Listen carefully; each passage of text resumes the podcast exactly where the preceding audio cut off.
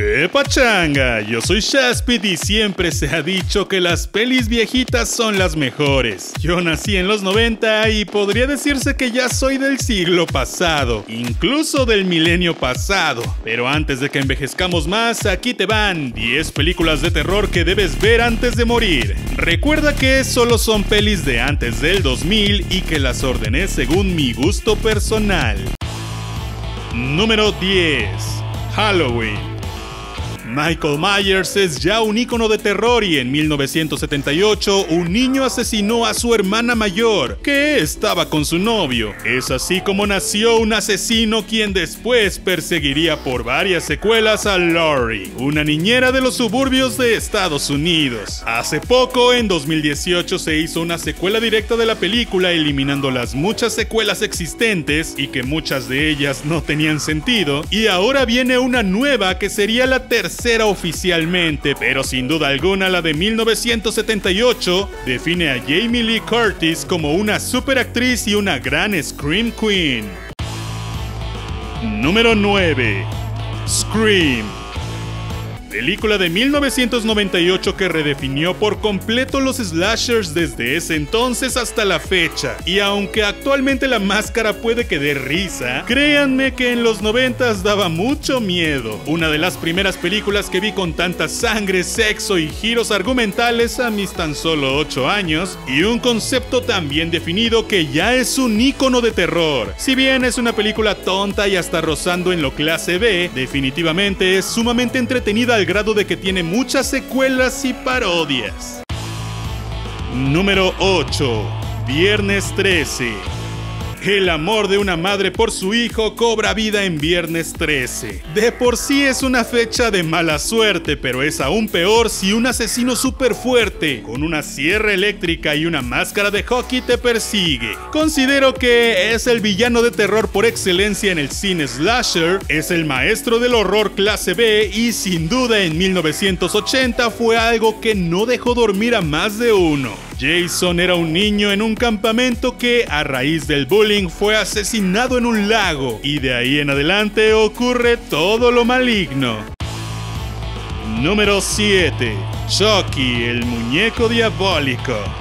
Si bien el año pasado tuvimos una reimaginación del personaje y de su historia, su creador no estaba muy feliz con ello. El Chucky que todos conocemos de 1988 dirigida por Tom Holland, y no, no hablo de Spider-Man, es otro Tom Holland, fue pensada para atormentar a grandes y chicos. Fue la primera película de terror que vi en mi vida, también a mis 8 años, con razón estoy tan dañadito, y quedé súper aterrado pues todos temíamos que nuestros juguetes cobraran vida, ya que aún no existía Toy Story. Chucky es tan icónico que todos sabemos quién es él, y aunque su historia se degradó con los años y con el humor negro, él aún vive en nuestros corazones. Número 6. Pesadilla en Elm Street. Los 80 eran una época extraña. Johnny Depp aparece en una de sus secuelas, pero Freddy Krueger como personaje es definitivamente de mis favoritos, al grado de que me he disfrazado de él. Y es que la mera idea de que te ataquen en los sueños, pero que sí ocurra en la vida real es perturbadora. El personaje completamente quemado y con un pasado tormentoso asusta a todos. ¿Y quién no recuerda la canción de las niñas? Su primera película fue en 1900 1984 y de ahí vinieron muchas secuelas hasta incluso pelear con Jason. Número 5. El Resplandor. Jack Nicholson haciendo uso de su extraordinario talento para actuar en una película dirigida por Stanley Kubrick, con una historia de Stephen King en 1980 y aunque al escritor no le gustó para nada la película, creo yo que es una joya dirigida con maestría. Hay tantas cosas icónicas en ella que a la fecha se sigue parodiando. Lo vimos hace poco en Ready Player One y tuvimos una secuela semi-directa con Doctor Sueño. Y Obviamente, como cosa icónica, tenemos a las gemelas terroríficas, los ríos de sangre, tenemos al niño en el triciclo, tenemos la puerta rota con la frase de aquí está Johnny y demás cosas en la película. Sin duda, una obra de arte. Número 4. El sexto sentido.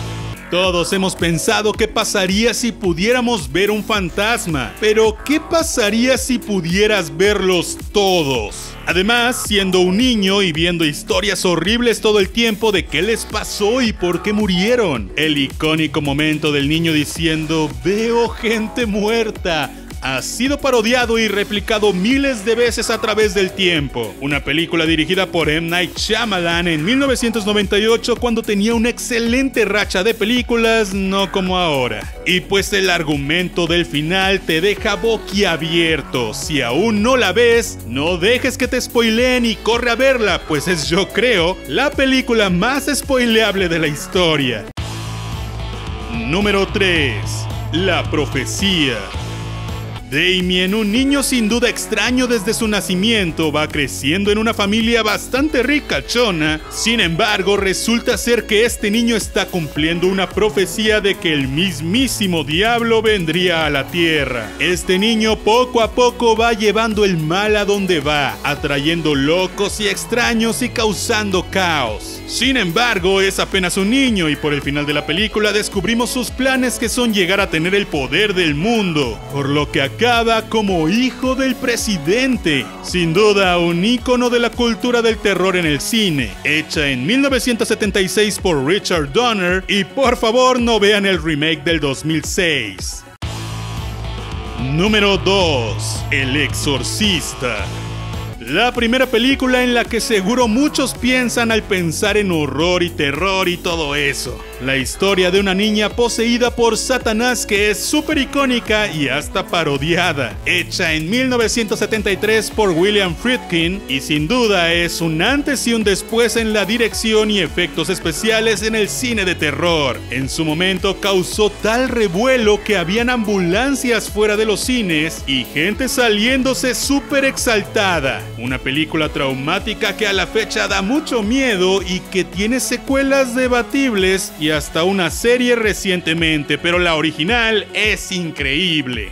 Antes de llegar al número uno, aquí varias menciones honoríficas.